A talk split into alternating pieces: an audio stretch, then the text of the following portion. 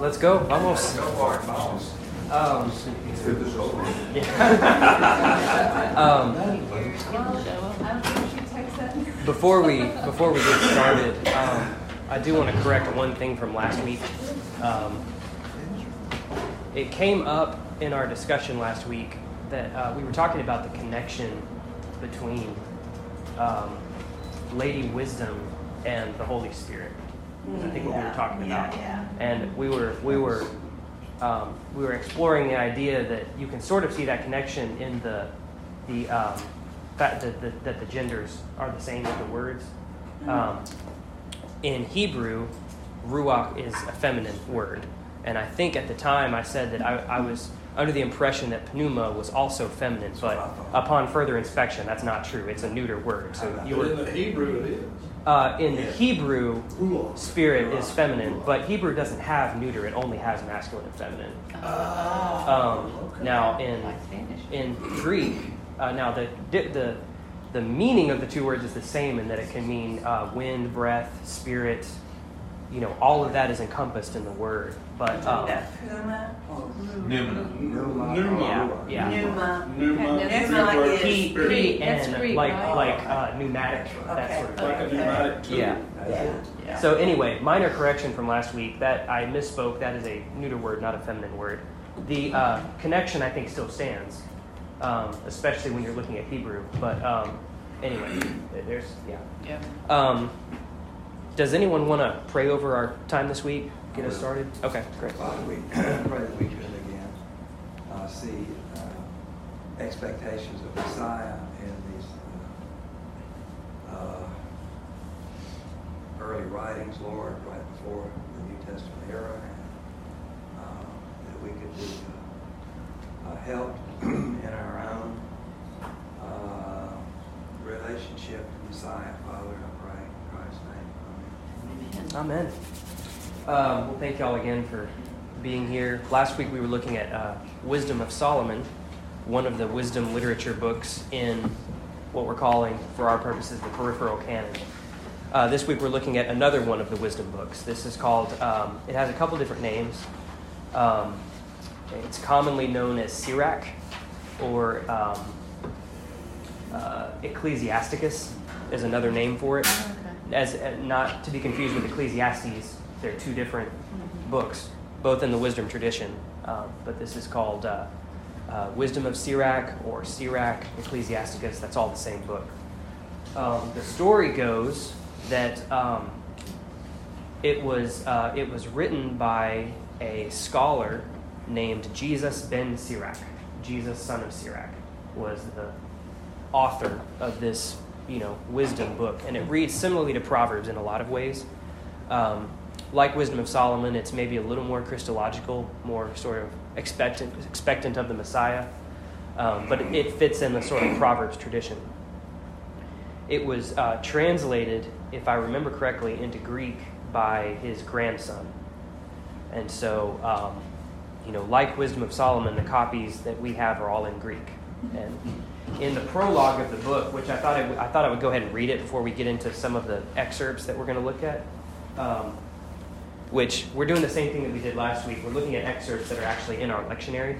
So that's what this page is. These are the, the ones that actually would show up in our Sunday morning readings, were we to use every single you know, excerpt that we have at our disposal.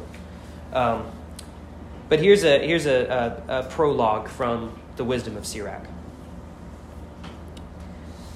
Of the many great things given to us through the law and the prophets and through others who followed them, we should praise Israel for, for instruction and wisdom.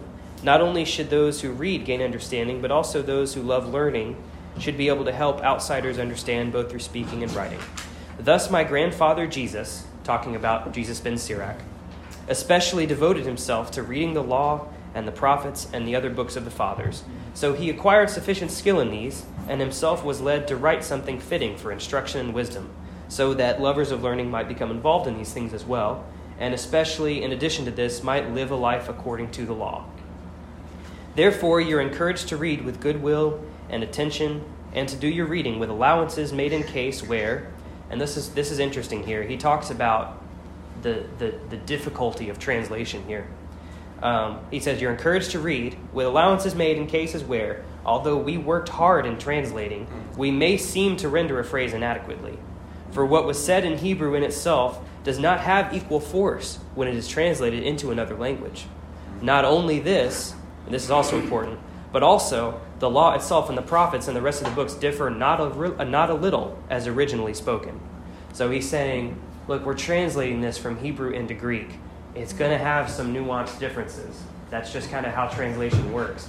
And he says it may seem at times to be an inadequate translation.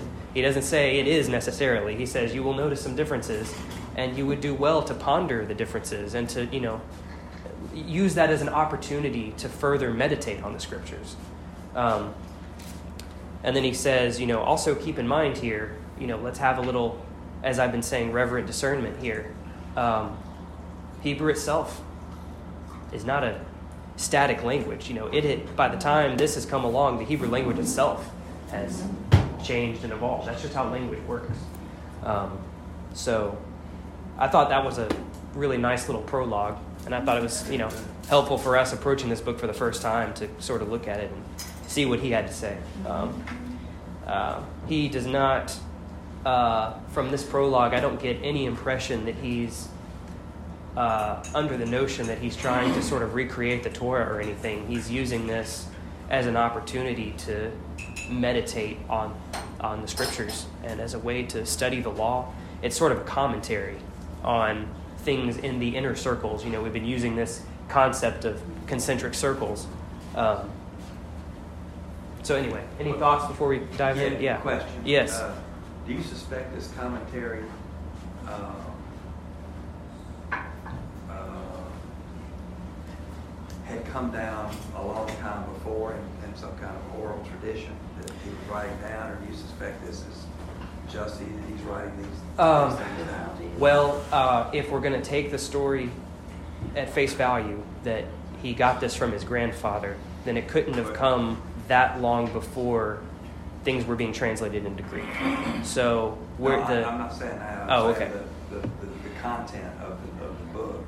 Do you suspect it was some kind of an oral? Well, at least from his It- grandfather, so it came. yeah, down. So yeah, and I mean he he would have studied people before him, and they would have studied people before them. you So yeah, I would Or say I would say generally, yeah. yeah, yeah. It- his grandfather didn't come up with this stuff in a vacuum, Well, there you you know, go. and he himself was studying Proverbs, Ecclesiastes. Yeah, I was studying Yeah. All of that. so- It is- it is also- it is also- Yeah, it, it's worth mentioning also that this book is considerably older than Wisdom of Solomon. Wisdom of Solomon, as far as scholars have been able to agree on anything, they, they, they seem to think that Wisdom of Solomon was written maybe even a lifetime, within the lifetime leading up to Christ. Very recent. Uh, Wisdom of Sirach is a little different. It was written, as far as people can tell, between 200 and 150 BC. Okay. Um, you know, if I, I'm And not sure. Dispersion too, you know, it might be, think about it, you know, they're, they come and they're spreading Jews all over the Mediterranean world. Yeah, And they go, you're too, you're far from Jerusalem. And so here these guys are trying to help them, but, you know, they're, they're becoming Hellenistic. exactly. And so Right. now they're trying to help them understand the law more. They're trying to preserve the scriptures, Right, right, but also, you know, keep the tradition of. Right, right, yeah. keep people understanding. Keep it alive. on, like commentary, Yeah. you know, So. So people seem to think, and I'm not sure why they have this date in particular, that it was penned into Greek around 130 BC, which would put it, you know, if it was his grandfather that did we're, we're getting to about 180 BC, give or take. Um, This may be completely wrong, but my impression is that by the time of Ezra, things were being written down in real time. mhm. Uh, You know, Ezra writing down what he did, what Nehemiah did, and that would have been about 500 BC. Well, in the in the peripheral canon, the story of Ezra actually includes him writing down not just the law, but a bunch of other commentaries and other things. And God actually tells him in- include all of these categories. Some of these are be to shared publicly. Some of these are more apocryphal, more secret writings. Um, but you know, we could say that probably some of this stuff was carried into Greek tradition around that time. But you know, it's who knows for sure. So, um, trying to think what else to say by way of introduction. Oh yeah, uh, another this and this it, we're talking about how this this book is older than Wisdom of Solomon. Um, it is considerably longer. It's at least twice as long as Wisdom of Solomon. Um, it has 50 something chapters in it, I think. Um, and the, the form, the, the style that it's in, you can see how it influences New Testament thought more than Wisdom of Solomon does. Um, and I have uh, our second handout here are some of the connecting points between Sirach and the New Testament. And that's our second handout here. What's not on this page, we'll look at the stuff on this page, but what's not included here is the fact that um, the Beatitudes themselves first show up in Sirach. No kidding. Um, now it's different. It's very different. It doesn't have the same the same exact blessings. What we're talking about is the structure. So when Jesus teaches on the Sermon on the Mount, what he's saying is new. The, the form, the structure of how he delivers his sermon is already there. It's kind of a rabbinic form. It's a very rabbinic form, and you first see it here. He goes, "Blessed is, blessed is, blessed is." There's a whole chapter in Sirach that have, but it's not the same thing. He's not saying, "Blessed are the poor in spirit." It's you know, it's like, "Blessed are those who study the law," things like that. It's yeah, um, um, it's more. It sounds more like it's not prosperity gospel, but it sort of has that, you know, that proverb sort of, you know, if you do these things, there's sort of a cause and effect, you know. Um, Well, you reap what you sow. yeah, exactly. Yeah, and so That's Jesus principle of Christianity. Jesus takes that form, he takes that structure, and he uh, he turns it on his head. But he doesn't pull that structure out of a vacuum. That the and and the the people that heard it would have recognized it as a structure they'd heard before because this had been around for this this uh, this book had seeped into Jewish culture far more deeply than Wisdom of Solomon had, right? And so by the time Jesus gives the Sermon on the Mount, this text is is pretty familiar. It's pretty it's pretty well accepted in uh, Jewish rabbinical culture. Um, we'll, we'll see here that Jesus uses it in other ways too. Um, down about halfway through the page, you see, Come to me, all you labor and are heavy laden, and I will give you rest. Take my yoke upon you, learn from me, for I am gentle and lowly in heart, and you will find rest for your souls, for my yoke is easy and my burden is light. That is a, that is a summary of an entire chapter from the book of Sirach, Sirach chapter 6. And then it's also um, included a little bit in chapter 51. Uh, so he's taking that chapter that's talking about um, coming to Lady Wisdom for rest. And yes, go ahead. So was Sirach, would you say that this was written in what, what they would call the intertestament period? Or was it written before the, before the, the exile came back? It's back? within that last four hundred. I would say it, it was uh, all documents that we have of it were are are no earlier than the 400 years of silence, if that's what you're asking.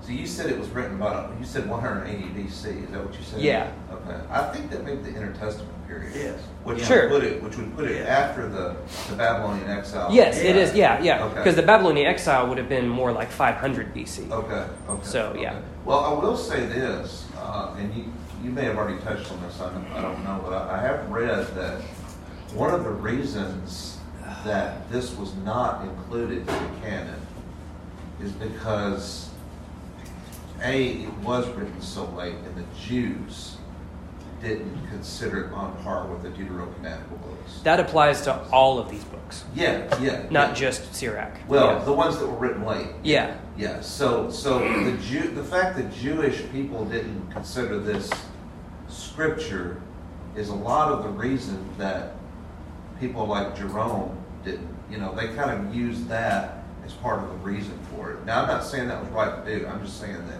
that that's what I've read. Well, That that, that, that played into the reasoning. Yeah, as I mean- well as Martin Luther. rejected. are we going to apply that to the New Testament? I mean, they didn't accept the New Testament either. This so, is true. I mean, but you can't have Christianity without the New Testament. yes, So, yeah. Um, But, but the Israel of God did. the Israel of God. Yeah. Yeah. yeah. Um, no, that that is that that argument applies to every one of these books. Yeah, and I Uh, don't mean to get off on into canonicity again. I just, Yeah, I yeah, just- yeah, yeah. I just read that this week. I was looking Yeah. at some of the stuff, and, and the, the fact that Jews didn't consider it canonical influenced the fact that the Christians didn't hmm consider it canonical on some of these older books, you know. So, but Yeah. Well, I mean, if you go back and look at the, my handout that I had on week one, I had a whole list of reasons why Protestants reject these books, and one of them is the timeline issue. Yeah, The fact that yeah. they're written so late right. means that you know that that that is one reason that you might want to Sure. reject these books is you know should we accept something that was written a lifetime before Jesus shows up Yeah. and include that in the Old Testament that's you know Yeah. yeah um, any other thoughts on that Is there anything but the Maccabees in there, in the Bible? yeah well that, that's part of this whole category yeah, that, yeah yeah we're talking about the, all of these That's a books very together time for the Jews. yeah yeah And, and actually, 180 BC, I think, would be within that Maccabees period. Within yeah within that time period. Uh, it was a very tumultuous time for sure. There was a lot of persecution going on, and that is probably one reason why these books are so deeply Christological and anticipating the Messiah. Um, Probably the worst time too, when you have the Greeks come in and sacrifice a pig Yeah. in the temple. Uh-huh. yeah, And that's in Maccabees. that whole- yeah, that actually happens in the book of. It's recorded in yeah, that's- yeah. I mean, That's, that's a low point. Sure. About it. Um, so this page here, I, I'm really trying to show how deeply influential this book is to not just Jewish thought, but also New Testament thought. Um, you have, um, you can you can tell that a lot of the, the writers of the New Testament had this book on their minds as they're formulating their their theology around the person of Christ. Um, when Paul says, you know, all things are lawful, but not all things are helpful, I think in most of our English translations, all things are lawful is in quotations. Like that's what the people of Corinthia are saying, and uh, or Corinth are saying. And then he says, but not all things are helpful. Actually, it should be the reverse. Not all things are helpful. That's actually the quote. He's quoting from Sirach at that point. He says, not all thing, all things are lawful, but not all things are helpful. Remember, you know, you read that before. And uh, I have the reference here from Sirach 37. Not all things are profitable for all men. And the, the way that you know for sure that he's referencing this is that both of these texts uh, reference meat. Uh, the Corinthians passage is specifically talking about meat, and that's what Sirach is talking about here. So he's Where, where? uh, We don't the have it on here. Yeah, it's on- Yeah, it is Oh, it's on, it's on the second. Yeah. Yes. Okay. Sirach 37, 28 through 30. Fourth on it. Do you see it on fourth yeah, line? No, I see. For all things are not profitable for all men. And then he's talking about eating meat to excess. Right, so when Paul is solving this, uh, this problem of gluttony in the church in Corinth, you know, he's using this, he's calling this uh, text to mind here. Um, and there's a couple other examples. I, I think that, may, you know, everybody's got their opinion, but I, I really don't, I don't like the Apocrypha at all. And so I, I just caution a remark like that. Uh, You've said Jesus is drawn from some of these books. I mean, the Maccabees says you to pray for the, for the dead. Uh, We're not reading Maccabees. I understand that, but, uh, you know, Tobit does too. We're not reading Tobit either. Okay. Um, I'll let it go, but I'm just, I just caution, you know. Well, I mean, are we going to say that Paul wasn't familiar with these books? I have no idea, but it's a pretty strong statement to talk about the New Testament, which we all believe is inspired. Yes. And say that uh, even Jesus Christ is drawing from the Apocrypha, which there's a lot of controversy across two millennia about whether it's, you know, you know Yeah. inspired and this sort of thing.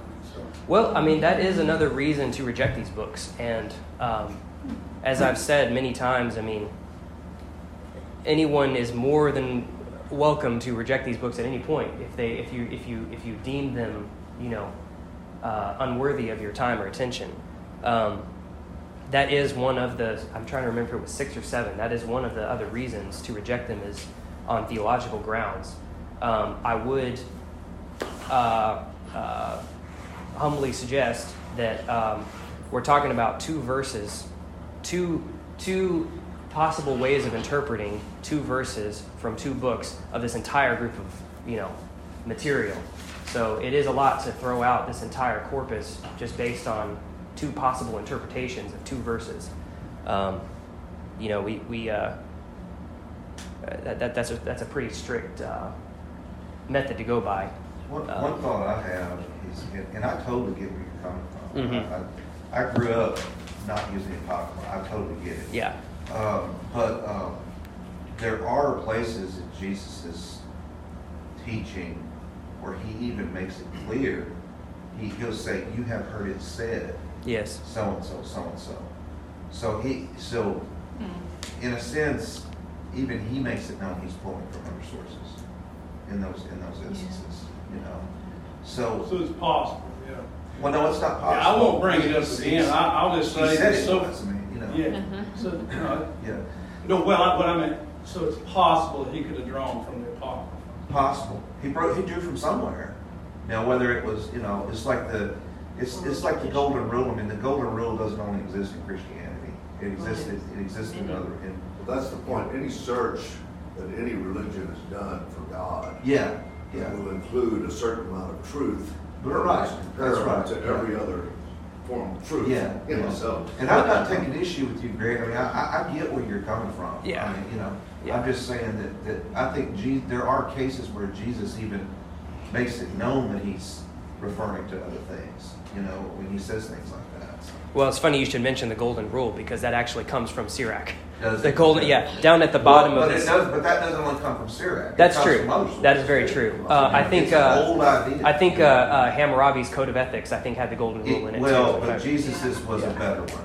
But- I agree. I agree. Yeah. But I'm saying, like, to your Yeah, point, um, this does show up in other places. Right. At the bottom of this handout, um, there are, are other examples of how the Sermon on the Mount draws from Sirach specifically.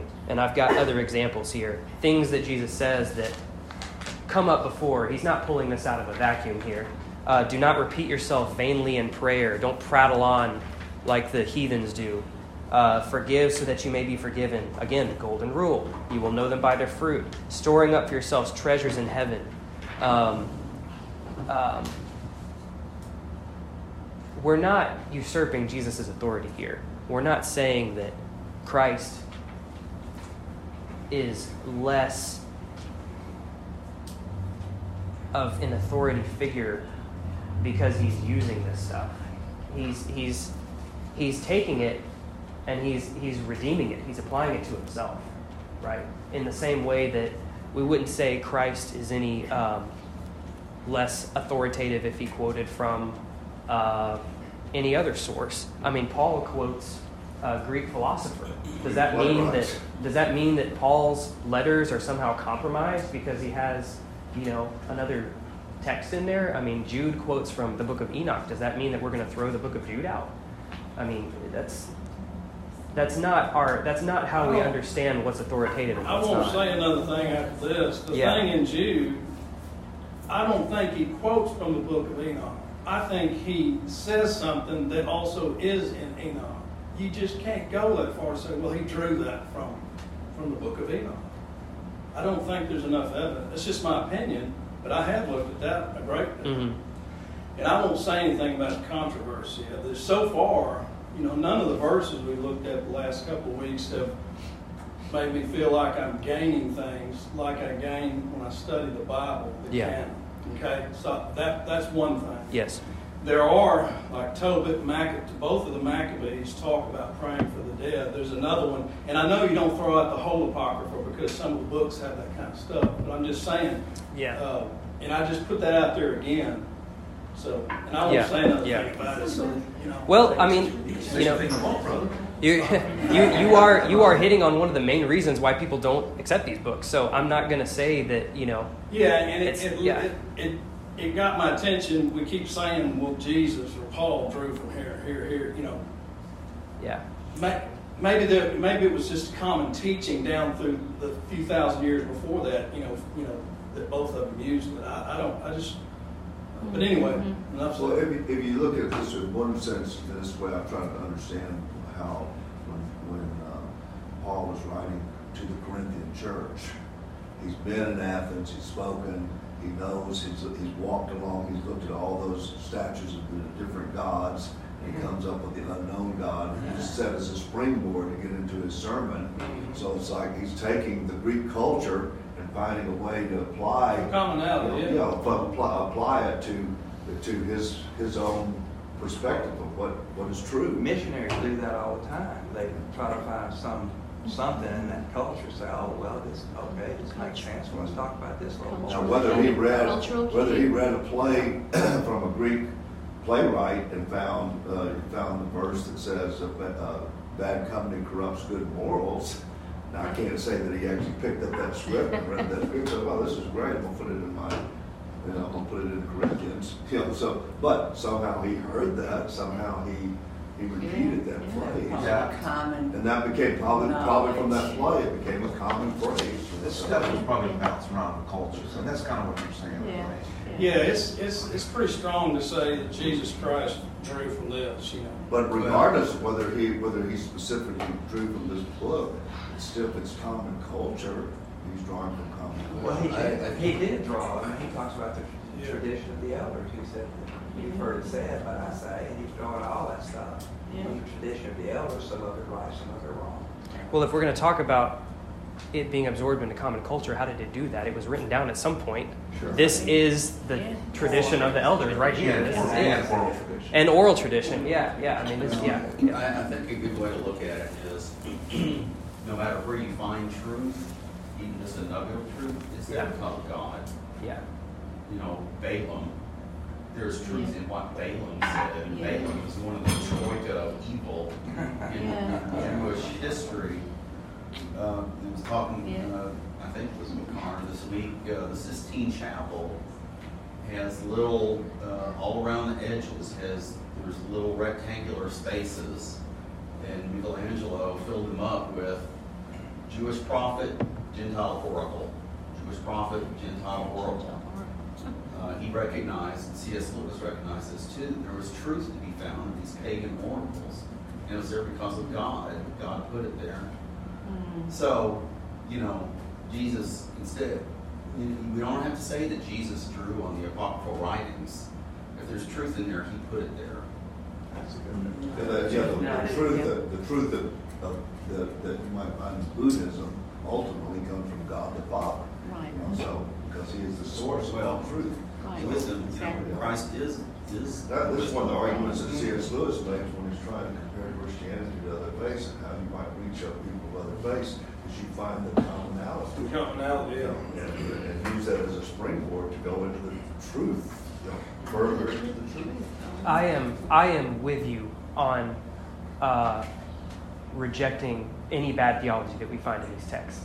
I'm Yeah, 100% with you. Yes, there is some. Some of it's just, uh, you know, Yeah, it's just there. I mean, it, I I'm I'm not out. going to I'm not going to support praying for the dead.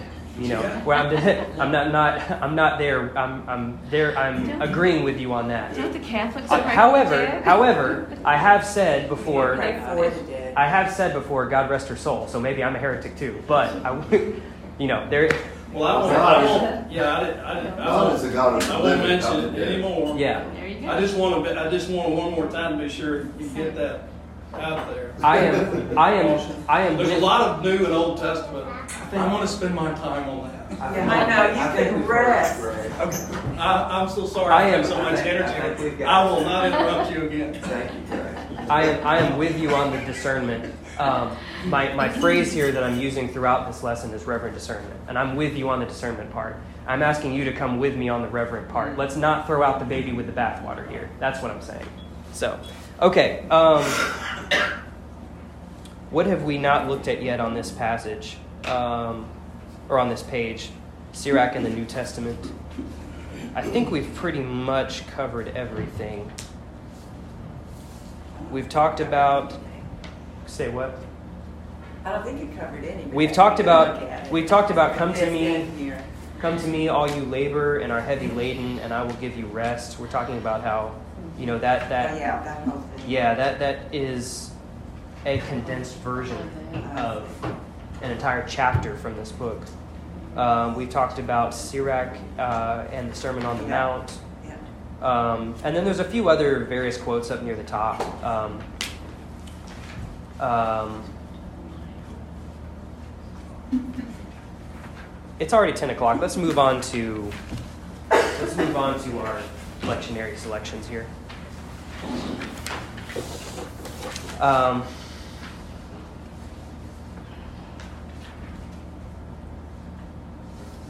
Sirach 10, 12 through 18. This is a this is a meditation on pride and the danger of pride. The beginning of man's pride is to depart from the Lord. His heart has forsaken his maker. For the beginning of pride is sin, and the man who clings to it pours out abominations. Therefore the Lord brought upon them extraordinary afflictions and destroyed them utterly. The Lord has cast down the thrones of rulers and has seated the lowly in their place. The Lord has plucked up the roots of nations and has planted the humble in their place. The Lord has overthrown the lands of the nations and has destroyed them to the foundations of the earth. He has removed some of them and destroyed them and has extinguished the memory of them from the earth. Pride was not created for men, nor fierce anger for those born of women. Um, my only comment on that excerpt, and to Greg's point, there will be some of these passages where there's not really a whole lot to draw from. I mean, some of these passages will seem richer than others. Um, my only my only comment that I would make on this section is um, verse 14: "The Lord has cast down the thrones of rulers and has seated lo- the lowly in their place." That is almost identical to a verse in the Magnificat.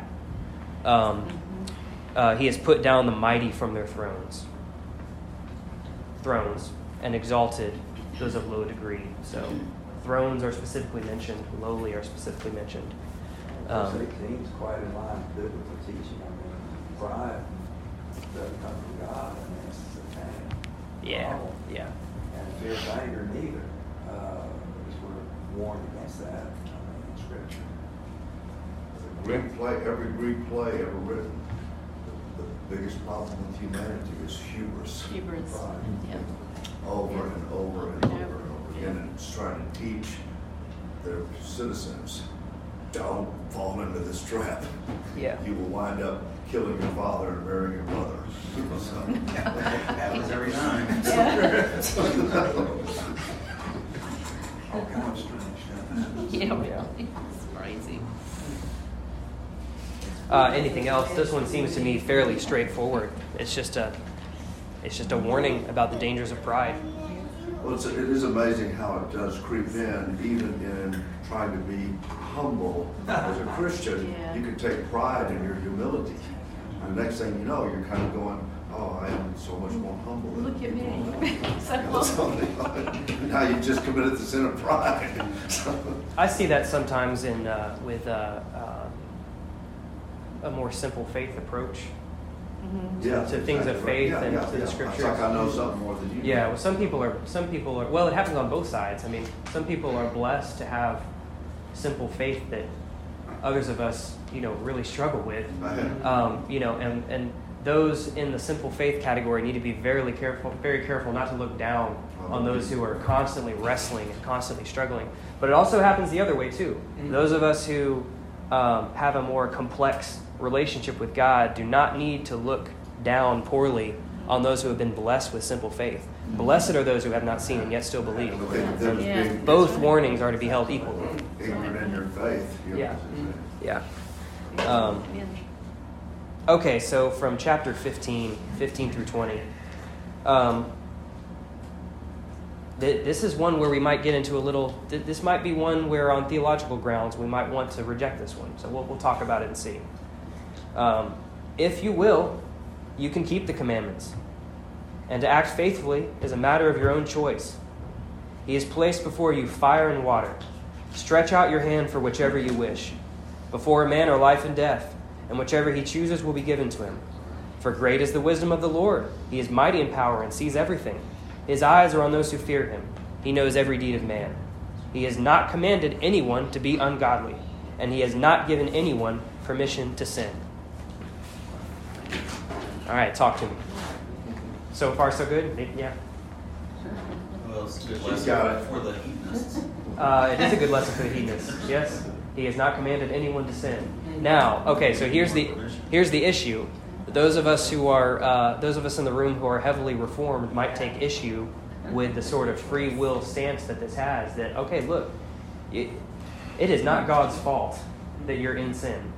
This No. is this is No, totally no. and completely your choice. It's Now that is not a very reformed thing to say I'm because not sure, I mean. Yeah. God, You know, God's not given some kind of uh, mandate and ability for us to sin. Plus he had Rahab. We already had He it. had Rahab doesn't- he lie. doesn't need us to pass. God, Well- God had Rahab lie. When he, when he says, before you lies life and death, and you Choose choose, that's, that's not true. None of us chose life, and none of us choose death. Death chooses us. But the scripture So- says choose so- life. Choose life. But you don't choose life. But the scripture says. You don't- Not here, but in So, so, Yeah, well, yeah. uh, so what I'm saying is, this is either wrong or it's poetic license. Yeah. Yeah, I think so. And, uh, so, I mean, we've gotta decide. I And just if says we choose read life, it we're talking is- about the path of life, there's a path Yeah, of that's wisdom what I that was we, saying. we have to choose. I'm having a hard time Yeah, understanding where this is. But, does but not- that's poetic license then. We, we have to decide how Okay. literal to take it. Yeah. What- think what- it's- And, and that has to apply to the entire passage. Choose life.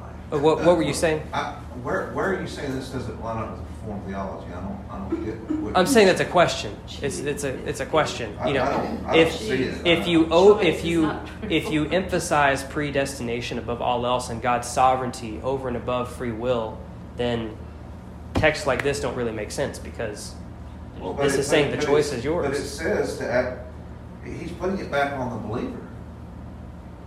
You know what I'm saying, to, to be, to be responsible, they said, that's a, that's an important part of reformed theology, that the, that, that we are guilty, and it's on us.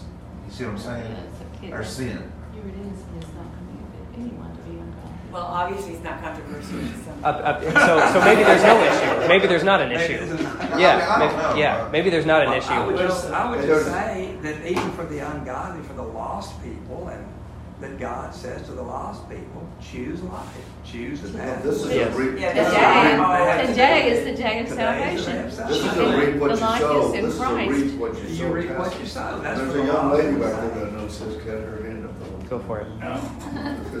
Well, this passage sounds a lot like one of Moses' sermons. Yes. He said, before you is blessing and cursing, before you is life and death. So, Choose. Yeah. That, that was one of his sermons.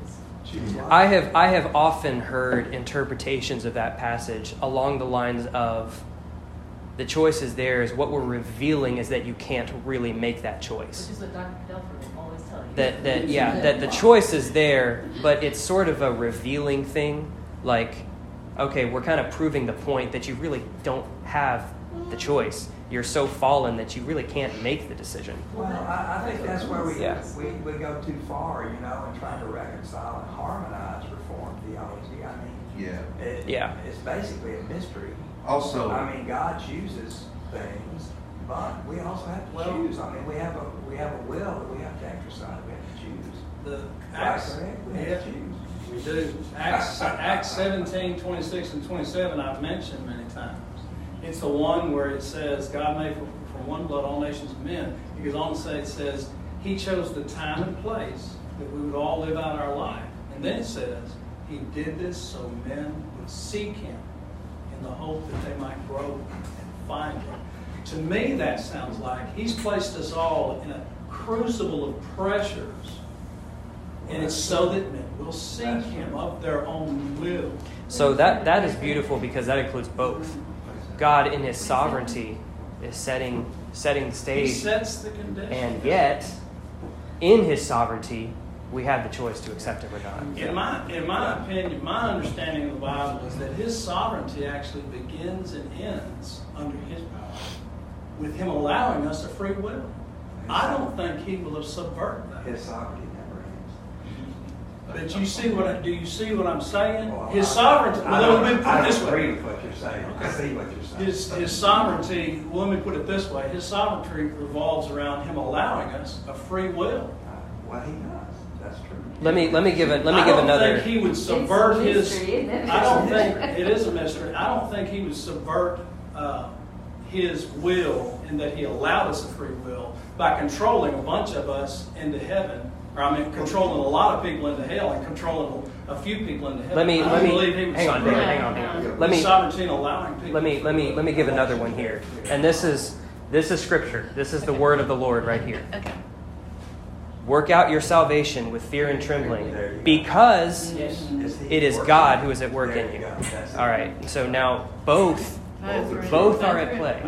God is sovereign, and we have free will. Now, there's a there's a passage in Ecclesiastes, I think it's seven eighteen. The wise man takes hold of this and that, comes out from both of them, is neither torn apart by them nor lets go. Well, look, I'm as reformed as anybody in the room. okay? Yes.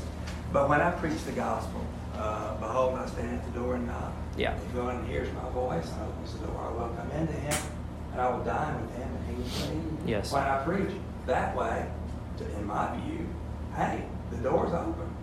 Let everybody who You chooses to serve walk Will's through, let McCoy. them walk through. I'm happy. I want them to do that. So that's, The point is, if you take it too far, I then you're just blaming God for everything. Well, yeah. I mean, it's, it's, Yeah. I'm, I'm drinking because God freed down and me to drink. the Bible says, there's a place in the Bible where it says, for they are without excuse. Exactly. At the end time, there'll be no excuse. Even, even Cain, God, uh, Cain, God could have obliterated him, but God marked him so nobody would kill him. Cain will have no excuse at the end of time. I've heard people say it over and over again, well, if we, if predestination is true, then I- that's, I, I am who I am. and if Yeah, but that's not the right balance. out That's not- that's not the right balance. I know, it's just, It's it's not, wrong. it's To keep not. that way, I'm going, God is holding us back from Yeah. hell. I mean, that's. I would bless those who seek him. I would just say that his ways are not our ways. No, they're And his thoughts are not our thoughts. No, they're not. And what we know about God is incredibly tiny. Yes. Tiny, yes. We are in the realm of mystery here. We are in the realm of mystery. Hey, Don, can I say one thing real quick? Yeah. That's A little, a little different from what. Yeah. So in, in verse seventeen, it says, of this Sirach, it says, Behold, a man and, before a man are life and death, whichever he chooses will be given to him. This is, this is basically the uh, early Christian two ways. Yes, uh, the Didache. Idea. Yeah, the Didache is full of that. You may have covered that already. I don't know if you said that a while ago, but anyway. Well, that's in Uh, Proverbs. That's in Exodus. that is a common yeah. So thing. that's the two yeah. ways, uh, Yeah. thing, that, that whole paradigm. Yeah. Here's uh, here's something else interesting. The verse right before that, he has placed before you fire and water. Um, uh, there was one commentator that uh, said, you know, this is basically he's, he's placed before you hell and baptism, fire and water. You know, it's uh, sort of symbols of these two paths. Um, so anyway, we can move on from this passage, but um, I think it. I think. I think the right conclusion here is we are in the realm of mystery when we're talking about God's sovereignty, human will. We're talking about the nature of salvation itself. And there's only so much we can say about that without just throwing up our hands and saying, this is mystery. This is, yeah. Okay, so chapter 24, verses 1 through 12. This is about uh, Lady Wisdom here. Wisdom will praise herself and will glory in the midst of her people. In the assembly of the Most High, she will open her mouth, and in the presence of his host, she will glory. Quote, I came forth from the mouth of the Most High and covered the earth like a mist. I dwelt in high places, and my throne was in a pillar of cloud. There's our pillar of cloud again that we talked about last week. Alone have I made the circuit in the vault of heaven, and have walked in the depths of the abyss. In the waves of the sea, in the whole earth, and in every people and nation I have gotten a possession. Among all these I sought a resting place. I sought in whose territory I might lodge. Then the Creator of all things gave me a commandment, and the one who created me assigned a place for my tent. And he said, Make your dwelling in Jacob, and in Israel receive your inheritance. From eternity, in the beginning, he created me, and for eternity I shall not cease to exist. In the holy tabernacle I ministered before him, and so I was established in Zion. In the beloved city, likewise, he gave me a resting place, and in Jerusalem was my dominion. So I took root in an honored people, in the portion of the Lord, who is their inheritance. Sort of a beautiful passage on Lady Wisdom uh, tabernacling with God's people. Um, and the Word became flesh and tabernacled with them, and we beheld His glory. Uh, any any thoughts on that passage before we look at the last two? Yeah, this, yeah. What about that from eternity, in the beginning, he created me. Yeah, that's a problem. If Well, created is even the right way to translate it, Yeah. Yeah. and we don't. Yeah. That's like Proverbs eight, Proverbs eight. where it talks about creating wisdom, but the word, the Hebrew word also means poured out. Yeah. And uh, there's another word in there um, in the mix that can also mean for writhe and pain. So that could be translated, and this is Proverbs 8, it could be translated before uh, uh, creation, poured me out um, before the world was formed, I writhed in pain. So this, that translation indicates Christ crucified before the foundations of the world. Wow. Yeah. So, and this is very similar to that. Um, and, you know, I mean, it's, that one verse is almost taken directly from Proverbs eight. But it was created as a baby, Yeah. even, even if this, as a human baby, it was created. even, uh, this, uh, this passage, you know, if it's not, you know, we don't, we don't say that it was inspired, but it's like a loving commentary on Proverbs eight, which we say was inspired.